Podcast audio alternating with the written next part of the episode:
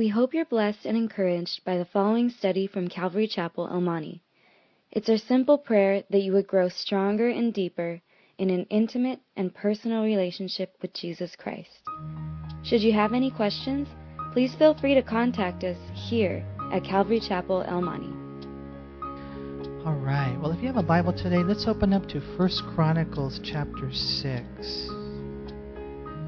You know, sometimes when you're going through these types of sections of the Bible, you want to cover a lot of ground. And, and a lot of guys do, and they do a really good job at it. I've learned, um, you know, to, to, to just try to be sensitive to the Holy Spirit. Sometimes He might want you to go farther and faster. Sometimes He wants you to go slower and, and deeper. And today I really sense the Lord just wanting us to do one chapter. We're going to do First uh, Chronicles chapter 6. Because, you know, one thing I know is this that we need we need Jesus. You know, you guys are going through things. You guys are going through trials. You guys want to grow. You know, and it's cool going to church, but don't look to the church. And it's cool that you have good guys and girls in your life, but don't look to that guy and don't look to that girl. They won't be the answer. They won't be the one to give you the power you need to grow. We need Jesus. You need to look to Jesus. You need to know Jesus. You need to walk with Jesus. You know, there is one I know who will heal every heart. There is one I know, and He's the only one I know that will give us strength and courage and give us the grace to be able to grow. And that one is Jesus. And as we go through our study today, I've told you guys before, you can open up the Bible anywhere and you can preach Jesus Christ and Him crucified because it's all about Him, right? It's all about Jesus. And that's why, you know, I, I do want to mention to you the other day I had the opportunity to offer an invocation at the city council meeting. And a lot of you guys were praying for me on that because, you know, they told me, the, the city attorney literally came into our, our meeting and he said, don't pray in Jesus' name. Okay, now here's the thing. Most of you guys know me that I'm not rebellious by nature, right? You guys know that. That's not the type of person I am. You know, when they first started asking me to pray at the invocations, I didn't know I couldn't pray in Jesus' name. Eventually, they told me, You can't pray in Jesus' name. But I continued to pray in Jesus' name. And then, you know, they started getting a little bit more intense, and we had a meeting here, and this final meeting when the city attorney came in. And this is what the Lord told me. Believe it one day, believe it or not, one day I was out there just watering the grass because I don't have sprinklers. I wish I did. I I was out there watering like Mexicans, right? We have watering the grass. And um, and the Lord, He just told me, He said, "You pray in Jesus' name, and don't take yourself out. And if your, you know, chaplain coordinator takes you out, it's on him. And if your city attorney takes you out, he is responsible. So I don't go in there in a rebellious spirit. I just go and I pray in Jesus' name. And, and it was kind of cool because after I prayed, because I really felt your guys' prayers. A lot of you were praying for me, you were asking, and I really felt that night something special. And afterwards, when I was done with, with the prayer and the invocation, I went back and I was talking to one of the captains of the police department. And uh, she said to me, she said, that was a good sermon. And I was like, well, it wasn't a sermon, it was a prayer, but man, I knew it might be my last one. So, um, I prayed with all my heart. Why don't they want us to pray in Jesus' name? I mean, they don't say, well, you can't pray in Buddha's name. They don't say you, you can't pray in Krishna's name. They don't say you can't pray in Allah's name. All they say is you can't pray in Jesus' name. Why? Because Acts 4.12 says, nor is there salvation under any other. There's no other name given among men by which we must be saved.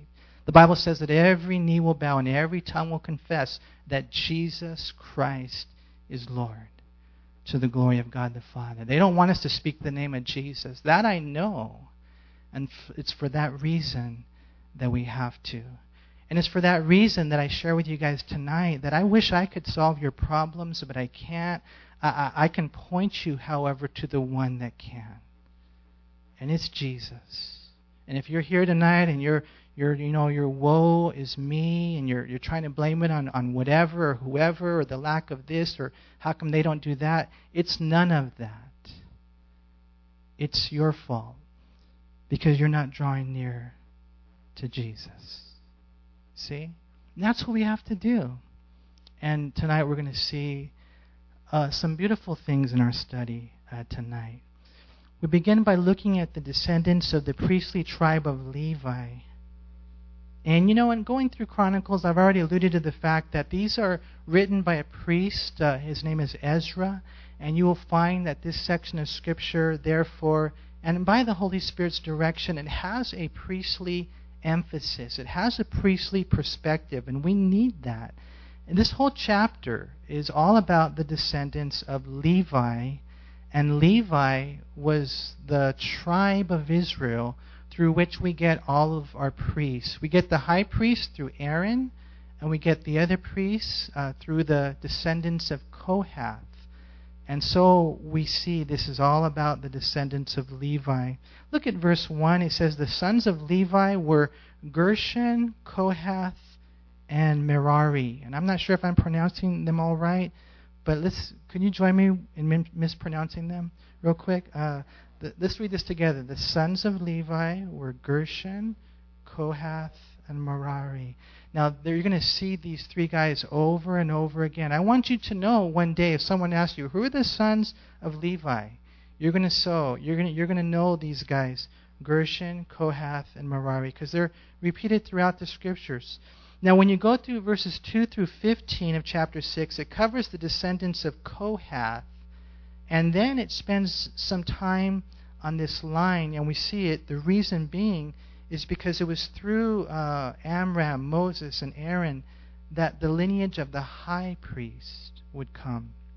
And so the chronicle covers the line of the high priest. And you guys know what the high priest was, right? He was the, the one uh, of Israel who would go in, he was the leader of leaders.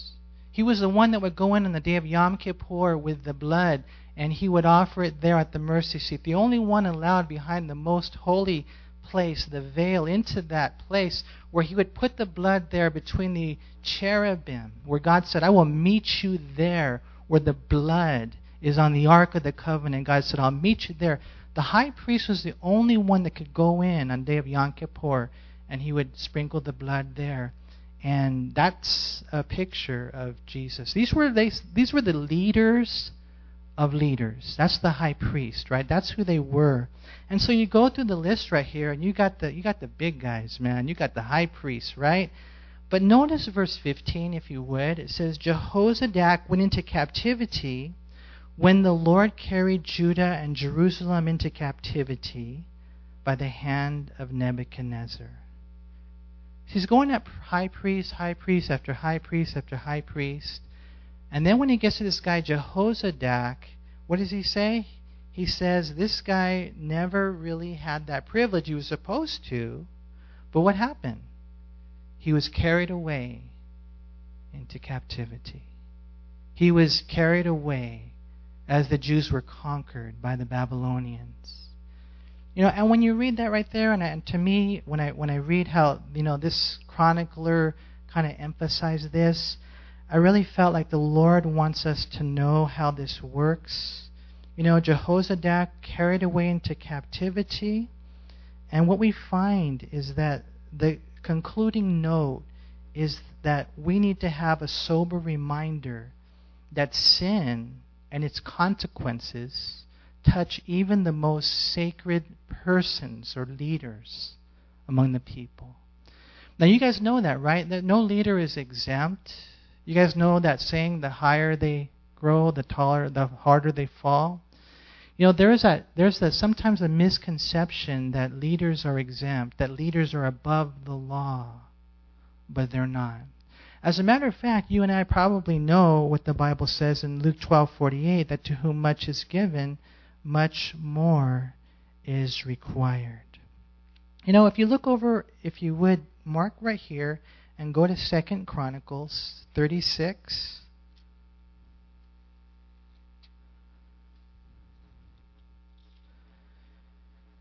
Look at verse 14. And this actually gives the account of what happened. It says in verse 14, Moreover, all the leader, leaders of the priests and, and the people transgressed more and more. you know, don't sin more and more. Stop it. Repent. Nip it in the bud. Get rid of it. Ask God to give you the grace to forgive you of your sins and ask God to give you the grace to overcome your sins. Because these guys, they just kept going, and like I always tell you, insistent, persistent, consistent, resistant sin. That's what they did. The leaders, all the leaders and the priests and the people transgressed more and more according to all the abominations of the nations and defiled the house of the Lord which he had consecrated in Jerusalem. And the Lord God of their fathers sent warnings to them by his messengers, rising up early and sending them because he had compassion on his people and on his dwelling place. You know, sometimes someone says, hey, straighten up. Someone, you know, tries to wake you up with some type of rebuke, and what do we do? We get all mad. You get all upset. Who, who are you talking? You're, you're correcting me? Yes, because I love you. It's God's compassion that He would convict us. It's God's compassion that He would send people to us to tell us that we're off the wall. But these guys right here, they wanted none of it, right? But they mocked the messengers of God, despised His words, and scoffed at His prophets until the wrath of the Lord rose against His people, and notice, till there was no remedy. I mean, there's no other way to get these people right than to chasten them. And it broke God's heart more than it did theirs. And so, you know, what was the problem? Well, the problem was was the leaders. You know, like priests, like people. Pray for your leaders. And if you're a leader, be a godly leader. Be a holy leader you might think, well, when I'm in the front, you know, I'm I'm I'm, I'm acting right and I and I put on the show. What are you behind the scenes? Because they will be what you really are. And the Bible talks about the blind leading the blind, and they both fall into a ditch. So important for us to know as we look back in First Chronicles six. You know, the high priest himself, he was carried away into captivity he was carried away. And for us, we have to be so careful. You know, just really take that, that title of overseer or leader, take it really seriously. The Bible says in James chapter 3 verse 1, let not many of you become teachers, knowing that you will receive a stricter judgment. And not just on what you say, although that's part of it, that's probably the, the heart of James 3, but just it's also on who you are. And so leaders have a heavy responsibility. That's why in Leviticus chapter 4, when a, when a leader went astray, it was a different type of sacrifice to restore him. You know, when you look at 1 Samuel, if you want to go back there to chapter 12, I think of the leaders, and I, and I think of uh, not only a priest, but in this case, a king. In 1 Samuel chapter 12, Notice what Samuel says in verse 24. And here's the thing He says, Only fear the Lord and serve him in truth with all your heart. For consider what great things he has done for you. I mean, look at what the Lord has done for you. I mean, every single day that sun is shining, and every single day this world is spinning. And every single day your heart is beating, and He's washing you of your sins, and He died for you on the cross. The great things the Lord has done for you. When you consider that, He says right there, the application is fear the Lord. Serve Him not in hypocrisy, serve Him in truth with all of your heart. That's what He's saying right? That's how we're to serve the Lord. He says, But if you still do wickedly, you shall be swept away, both you and your king. Both you and, the leaders. Man, if we can get good leaders, if we can get leaders that are good followers of Jesus Christ, who take this role in a responsible way, in a holy way, don't you know how much it will bless the heart of God? And don't you know how much it will bless the people that are entrusted into your care? I mean, we as leaders, we're here in the church and we have, you know, elders and pastors and overseers with people under them. We want to serve them, we want to minister them by doing what we're called to do in a faithful way. You know, Ezekiel 44, we, we probably don't have time to turn there, but if you get a chance, you read Ezekiel 44, verse 10 and 15, and then Ezekiel 48, verse 11. And what that talks about was that the Lord rewarded certain leaders, certain priests, because they didn't go the way of the people.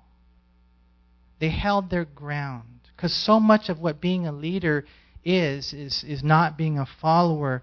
What I do is I get on my knees and I pray. And I say, Lord, you lead me, you guide me. I'm not going to follow him or her or them. I'm going to follow you. And as a leader, you have to get your marching orders from the Lord, not other people. And so what ends up happening was these guys, they didn't follow the people, they followed the Lord. And the Lord rewarded them. But the ones that followed the people, God said, You guys lost your privileges. And so, for me, when I look at this, a call to leadership is a call to holiness. Oftentimes, we are called to restrain the people, like Aaron failed to do in Exodus 32:25. And so we see right here, you know, that the chronicler is giving the descendants of uh, Levi, and he gives the descendants of Aaron and the high priests. And then he mentions again in verse 16 uh, who are the sons of Levi? The sons of Levi were Gershon, Kohath, and Merari. You guys know that already, huh? You guys know his three sons uh, Gershon, Kohath, and Merari. And, you know, we're going to see now he's going to get into these guys, and he's going to mention again, look at verse 17. These are the names of the sons of Gershon. Verse 18, the sons of Kohath. Verse 19, the sons of Merari. Verse 20, if you go down, it says of Gershon. Verse 22, of Kohath. And then you go all the way down to verse um, 28 or 29, Merari. And so you have these guys mentioned over and over again. You've got other beautiful names in there. For example, notice in verse 28, Samuel. Remember him? Real, real cool guy. You know, here we see he was actually of the priestly lineage. In 1 Samuel, it looks like he's of a different tribe, but that's only the tribe where he lived in. This is the tribe that he was born into.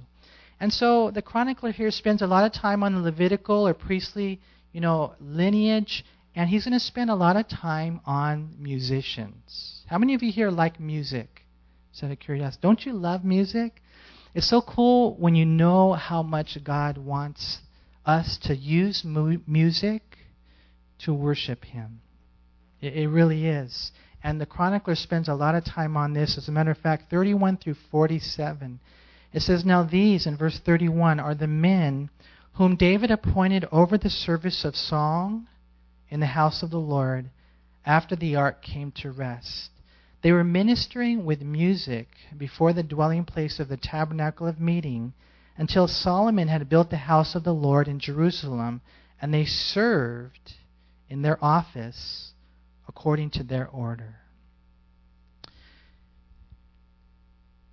I need Jesus. You need Jesus. Did you know that Jesus is the best leader?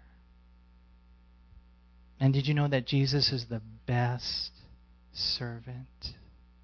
He's the best leader and he's the best servant. Now, as we get into the musicians, we notice that, you know, it's not just having fun performing, music is service. Notice again right there in verse 31 that these are the men whom David appointed over the service of song. I like that. And we're going to look at other aspects of service among the priests. We're going to see that tonight. This right now, we begin, first of all, with the service of song. And it says at the end of verse 32 and they served in their office according to their order. You see, we don't have this in the Mosaic Law. You know, we don't have that. David came now to a point in his life, however, where he he instituted something out of I believe uh, being led by the Lord, but out of the worship that came from his heart. You guys know that David was a sweet psalmist of Israel, right? And you guys know that when you read the Psalms, those were songs. That was music. David, you know, played. And I could just imagine him, and to me, this is so important that when you become a worship leader, you first must worship God in private, in the quiet places. And then, you know, when you are raised up maybe to that place of leadership, and then maybe your influence will spread, it has to begin with something that's first in, taking place in your heart. Here we see the music ministry. David, who wrote over 70 of the Psalms that we have in our Bible, what he had in his heart was he wanted to make sure that there was an established music ministry. And again, I think it's good. I believe God laid it on his heart to take a branch of the musicians from the tribe of Levi to be appointed to this type of service. And so he says, okay, you guys, uh, you know, of this lineage, you guys are going to be part of the music ministry in the middle, uh, Gershon, and then, you know, uh, Kohath, you're going to be over here on the right side, and then uh, you guys of Merari, you're going to be on the left side. And it would be basically saying, like, let's say, say for example, Reuben, okay, and all his children, they're going to be the, the music ministry. Now, maybe maybe Reuben's a good singer, but what about if his son's not a good singer, you know, or, or a good, you know, guitar player or whatever? Now, generally speaking, according to John Hopkins University, they say that the music gene is in the blood. They do say that, but it's not always the case, huh? Like, for example, Angel can sing, but have you heard Sergio? Just out of curiosity? No. totally joking, man. I have never heard him. He's probably good. Here's the thing that I want to say, you guys, is as you're serving wherever God puts you, I, really pray that whether you have a, a good voice or a bad voice, one of the things I notice is that when we get together and we sing, it sounds beautiful. I don't hear the bad voice. I, I really don't, and I don't think God does either. The main thing is that you and I have a heart for worship you and I, we get here on time if possible. I know sometimes it's not possible, but you get here on time. Maybe get here a little early and say, Lord, I'm here to worship you. I know worship is more than just music and singing songs and things we do with our lip. I know that music is our, is our life. I understand that. But I do know this. When I read my Bible, there's no doubt about it that a large part of the temple ministry is music. And so, what are you doing when we're worshiping the Lord? What are you doing when we're singing songs? Are you worshiping God? And I see some guys and their hands are raised, and I know it's not a game. I know they are worshiping God. Maybe the musicians don't sound the best, but their heart is right. And it doesn't matter what you're doing. You might be ushering, you might be serving the, you know, PowerPoint, I don't know.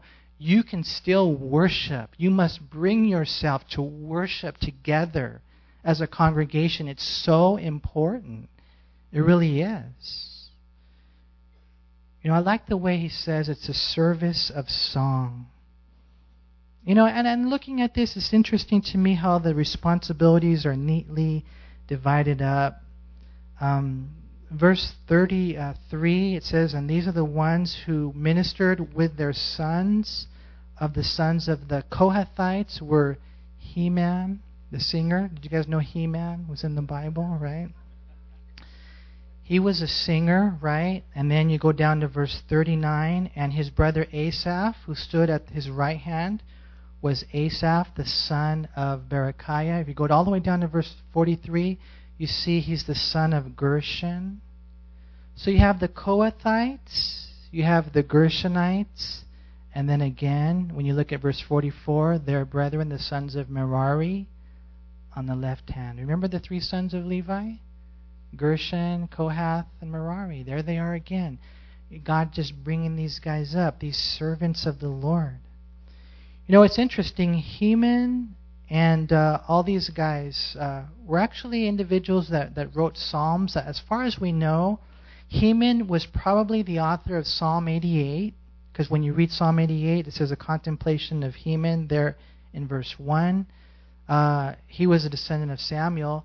And there are psalms, most of you probably know, that bear the name of Asaph. For example, Psalm 50 and Psalm 73 and 83. And uh, we believe also that Ethan may be the author of Psalm 89, since it is a contemplation, it says in verse 1 of that chapter, of Ethan. And so, in looking at worship, okay, here's the thing. In looking at music ministry, we find out that there are some appointed to that. Okay? Let me just say this. Maybe there are more of you that need to step up and get involved in, in worship ministry. They I was blessed tonight. You know, I was blessed by the worship. I was blessed, you know, I didn't even know Anthony was going to be on that cajon. It sounded so good. You know, but that's really not even the main thing. The main thing is that we were ushered into the presence of God, weren't we? You know, we believe, I remember Dr. Beloian said a long time ago that when we're worshiping, we're preparing our heart. And in and of itself, it's sufficient. But what does it do? It prepares the heart for the receiving of God's word. Because unless this word falls on good ground, it won't produce fruit. And so, what that worship does is it cultivates that soul and it breaks up that fallow ground. And that's why I want to encourage you examine your heart. If you're not worshiping while we sing, then please repent. Start concentrating. Start lifting your heart, your eyes, your voice to God. Because that is a large part of what worship is. You know, here are these guys right here. You know, they're, they're singing. We see the who, then we see the when in, in verse 31. The when. Now, these are the men whom David appointed over the service of the song in the house of the Lord after the ark came to rest. After the ark came to rest. Now, the ark, you guys know, is in reference to the Ark of the Covenant. And the Ark of the Covenant is symbolic of the presence of God, the throne of God, and the covenant. That's why it's called the Ark of the Covenant. The covenant that God has with his people. Do you guys remember the Ark of the Covenant? It would be like a box. It was overlaid with gold. It was beautiful. And uh, but it had something inside the box. Do you guys remember what was inside the box of the Ark of the Covenant? According to Hebrews chapter 9, verse 4, it said, In which were the golden pot that had the manna, Aaron's rod that budded, and the tablets of the covenant. And so you, he worshiped the men that were appointed to worship. They worshiped when the ark of the covenant rested. And the ark of the covenant was symbolic of the presence of God, and within that ark, there were three things. There was the jar or pot of manna, there was the rod of Aaron that budded, and there was the tables or the commandments of Moses that were there. And, and you know, you think about those three things, and you know what they point to? Jesus. Everything comes back to Jesus. Jesus said, In the volume of the book, it is written of me. Search the scriptures, he told the religious leaders, because they testify of me. It's all about Jesus. We worship Jesus. The Father points to Jesus. The Spirit points to Jesus. We worship him because there's one mediator between God and man, and that is the man Christ Jesus. And so in that in that ark there was the, the law. Now the law of God, it tells you how to live, and so don't disregard it, but it doesn't give you life. It tells you how to live, and so I, you you should we should obey the Ten Commandments and you know the Sabbath day. Maybe that was modified in the New Testament to mean whatever day you esteem. Kind of all days are the same, right?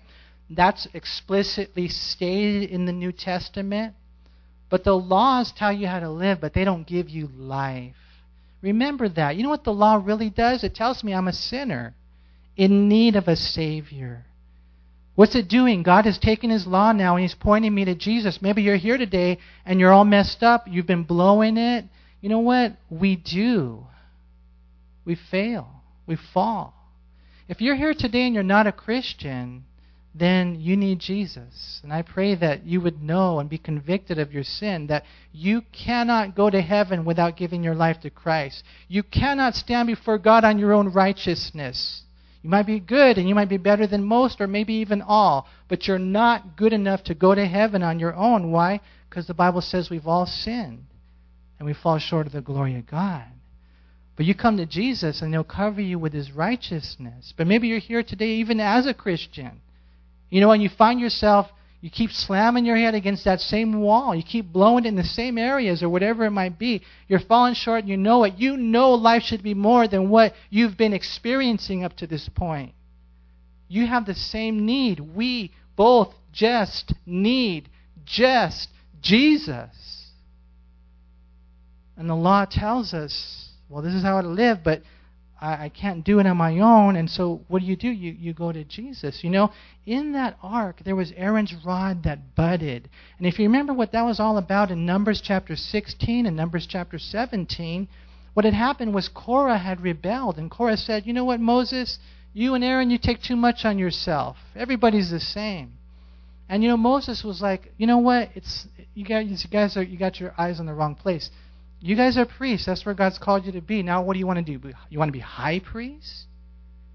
And so, what ended up happening was God God killed them. God killed all those who followed them. And then in chapter 17, He said, "All you tribes, take a, a rod, you put it in this in the presence of God, and the one that buds, that's the one that I chose." And God said, I've chosen Aaron to be the priest. See? And, and that's a symbol, that's a, a representative of, we know all priests, especially the high priests, are representative of who? Jesus. So here we have the law of God. I, I, I want to keep it, but I can't. I'll try to keep it, but thank God that it, since I, I can't keep it perfectly, I have Jesus. And then the priest was provided for me. Remember what a priest is? He represents God to the people. And he represents the people to God. He stands in the gap. That's what Jesus has done for us. And so thank God for Jesus. And then in that Ark of the Covenant, there was the manna. You know, uh, when God brought down uh, food each and every day, imagine that. Every day He would provide for them exactly what they needed and they had to go out and gather, except for on the sixth day, they would have to gather for two days. And if they gathered too much, it would go it would go rotten.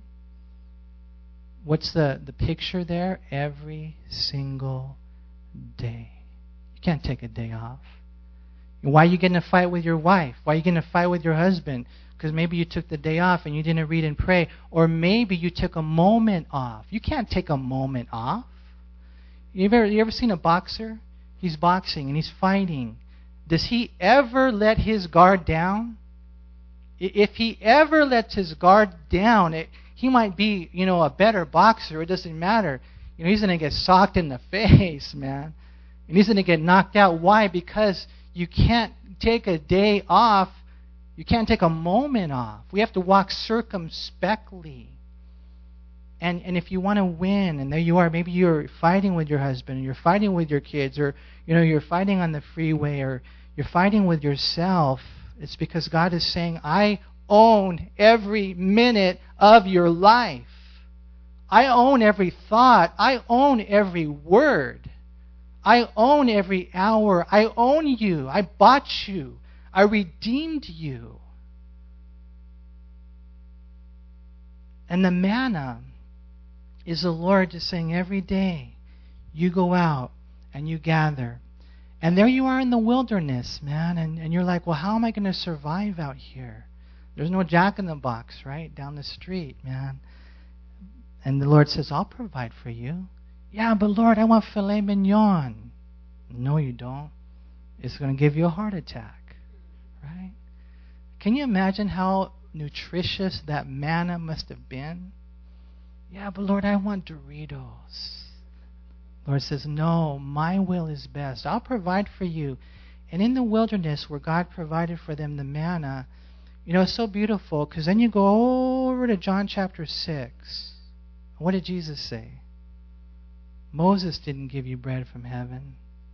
He said, I'm the bread of life. Who are we coming back to? We're coming back to Jesus. See?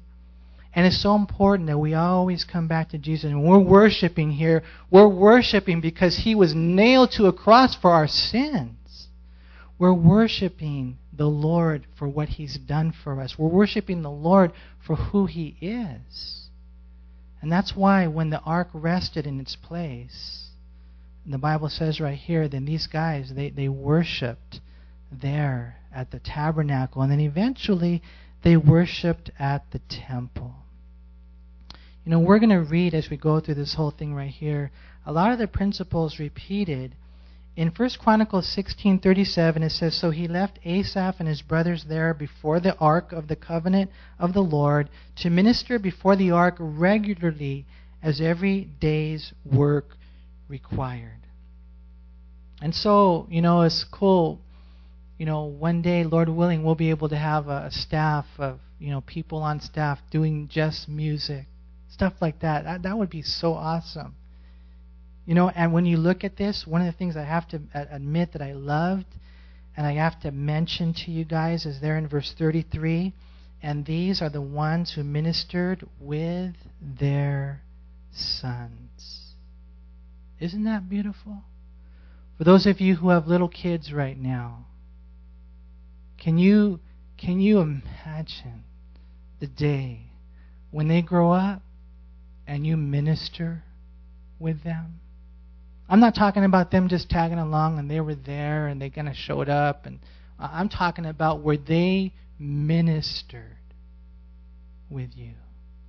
To me, that's beautiful. And I pray that every father and every mother here would raise their children in such a way that, that, their, that their children would one day be able to minister with them. I, I love that. I love not just the music ministry here, but the family ministry.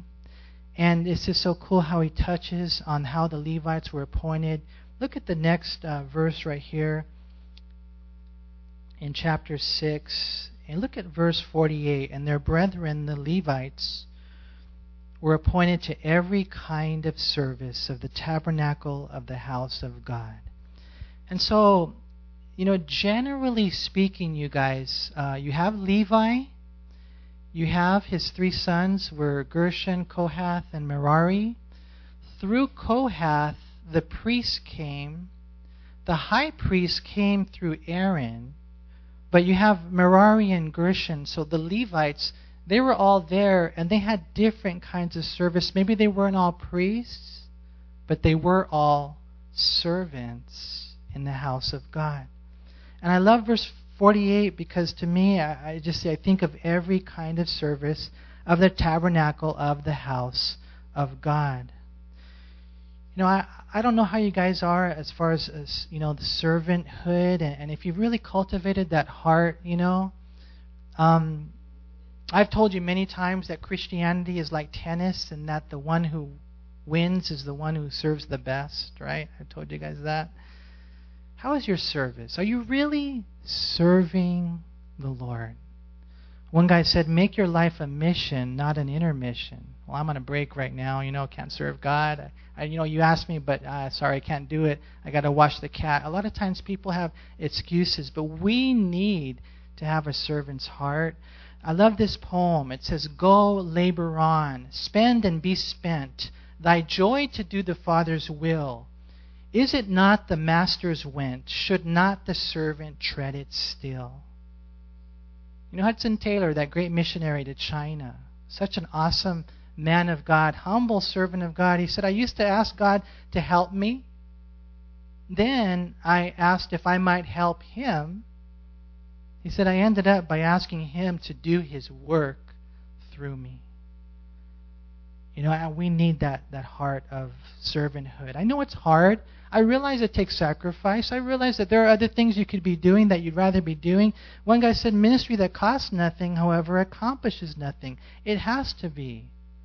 And I love the way that it says right here, and they were appointed to every kind of service. Can you imagine all the different service in the house of God? The ones that were taking care of the spider webs, the ones that were vacuuming, the ones that were cleaning the toilets, the ones that were washing the dishes, you know, the ones that were picking up the, the poop or whatever. I mean, you name it. There was different service in the house of God, but none's better than the other. We can't do this without a team effort, right?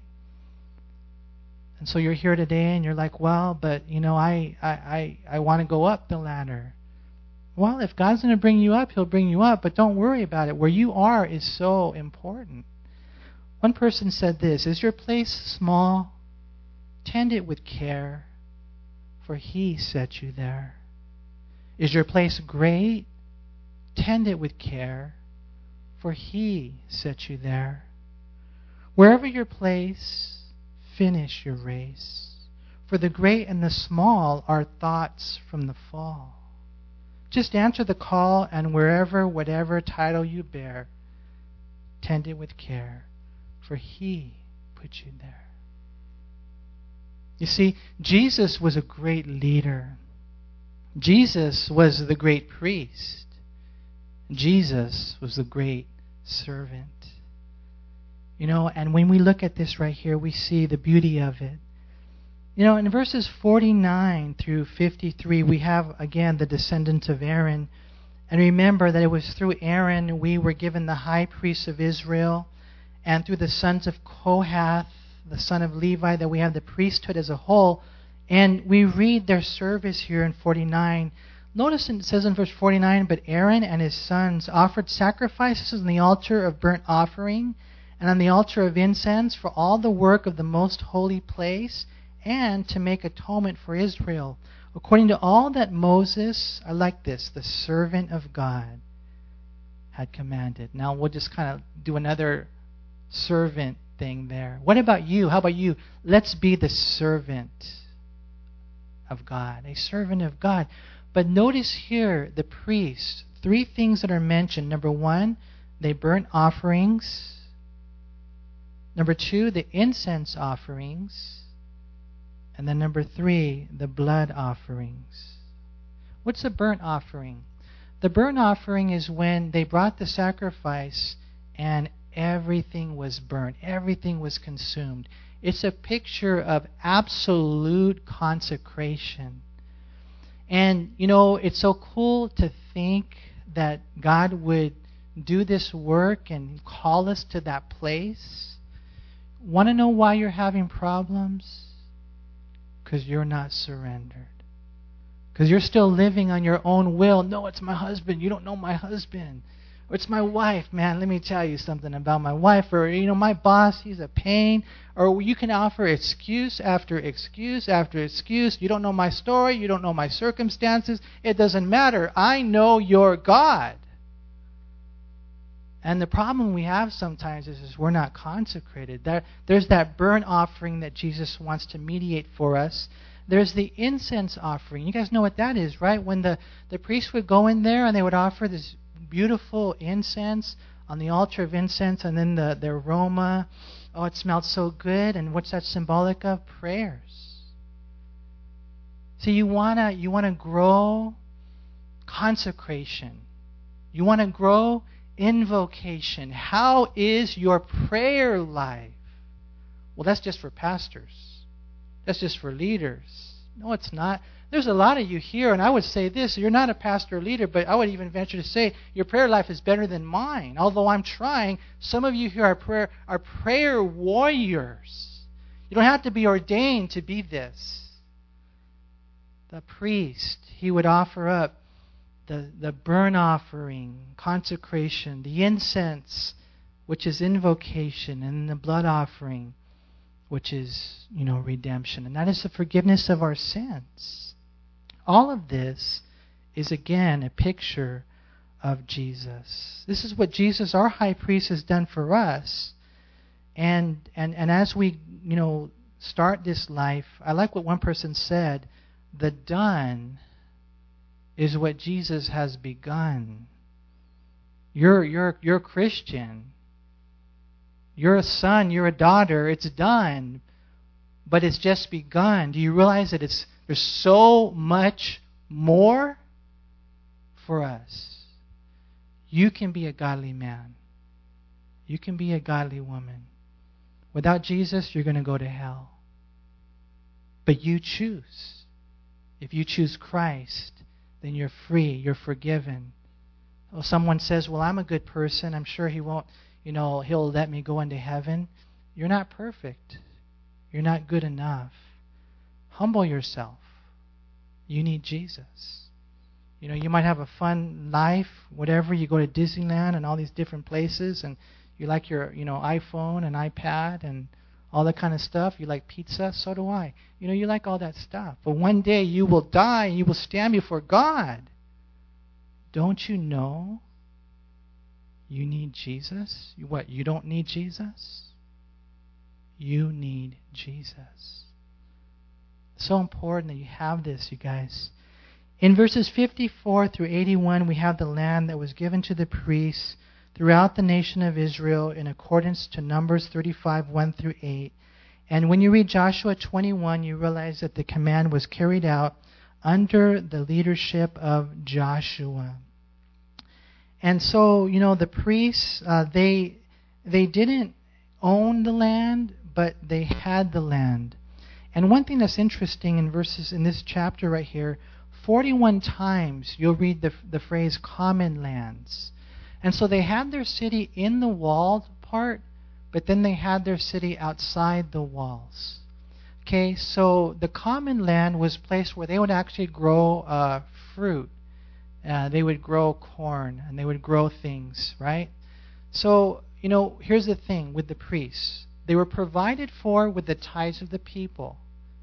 And so you're wondering then what were the common lands for?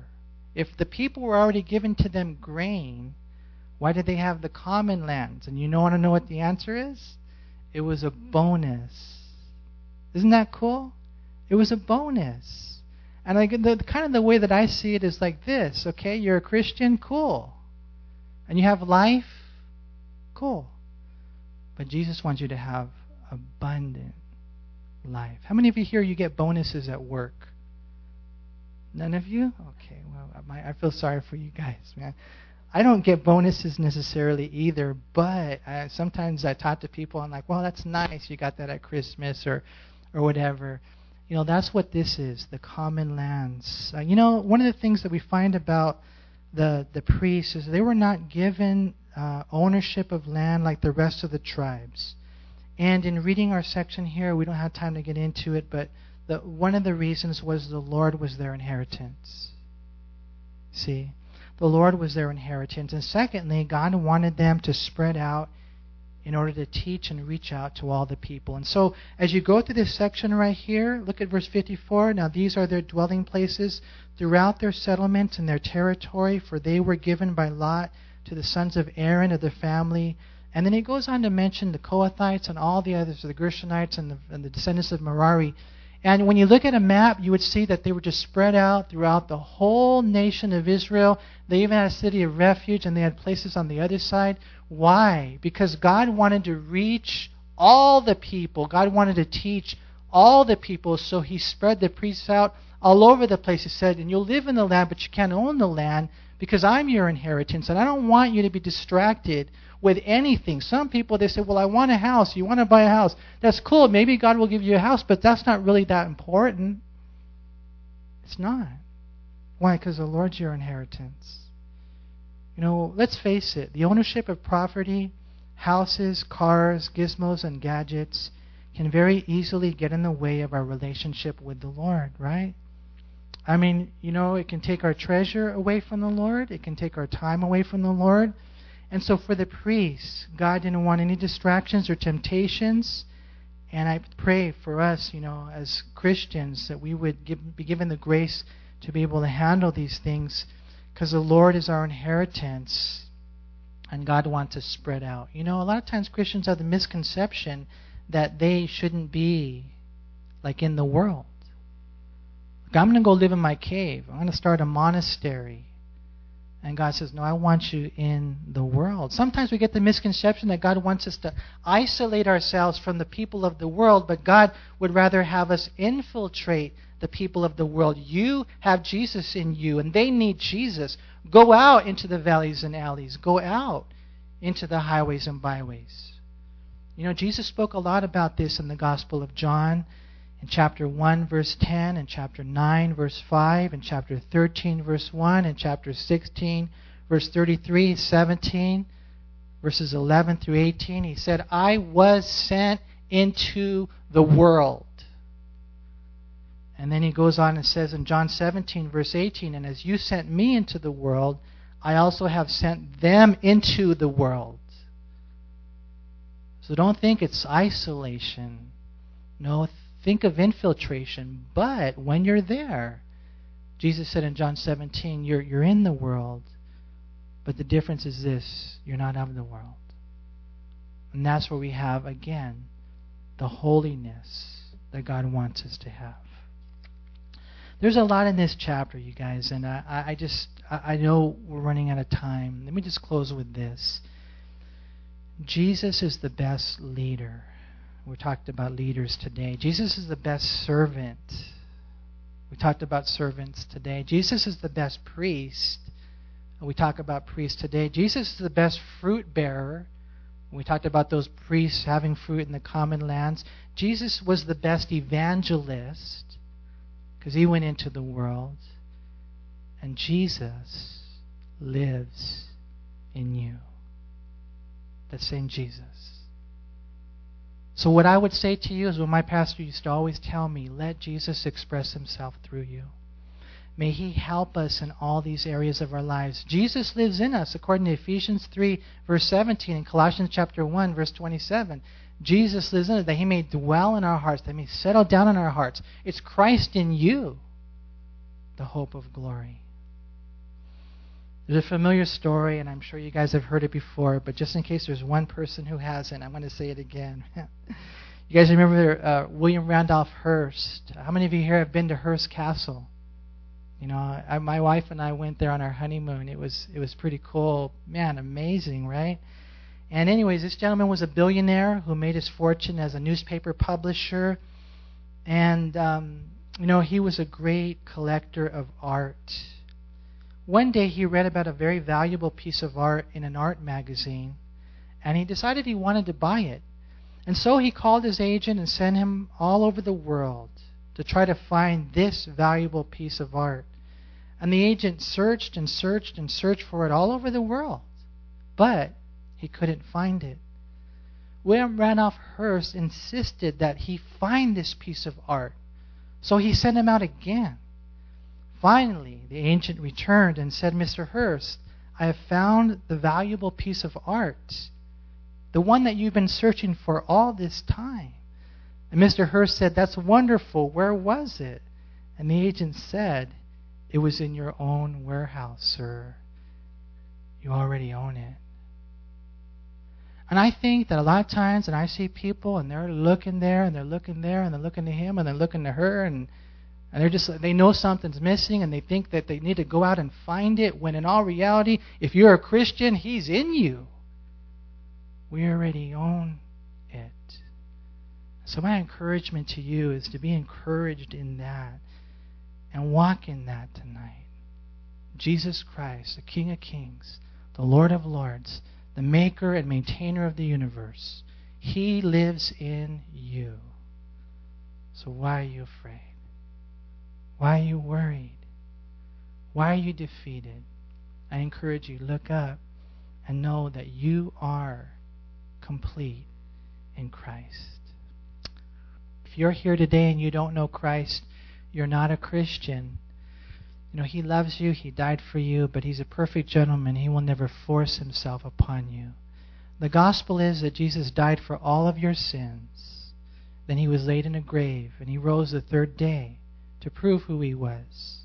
Here's the gospel. The Bible says that if you believe and you exercise faith in Jesus, you trust in Jesus, you turn from your sins, and you receive Christ as Lord and Savior, then today, right here, right now, you can be saved. So if you want to do that, I want to lead you in a prayer. And you just pray this prayer. And you pray it to God. Say, Dear Lord, I come to you today. And I admit I have sinned. But I turn from my sins. And I trust in Jesus Christ as the Lord and Savior of my life. Fill me with your Holy Spirit and help me to live life as a Christian from this day forward. In Jesus' name.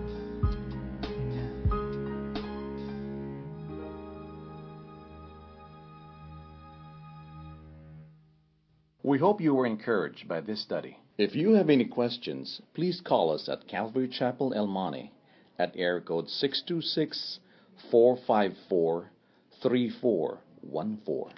Remember that Jesus loves you.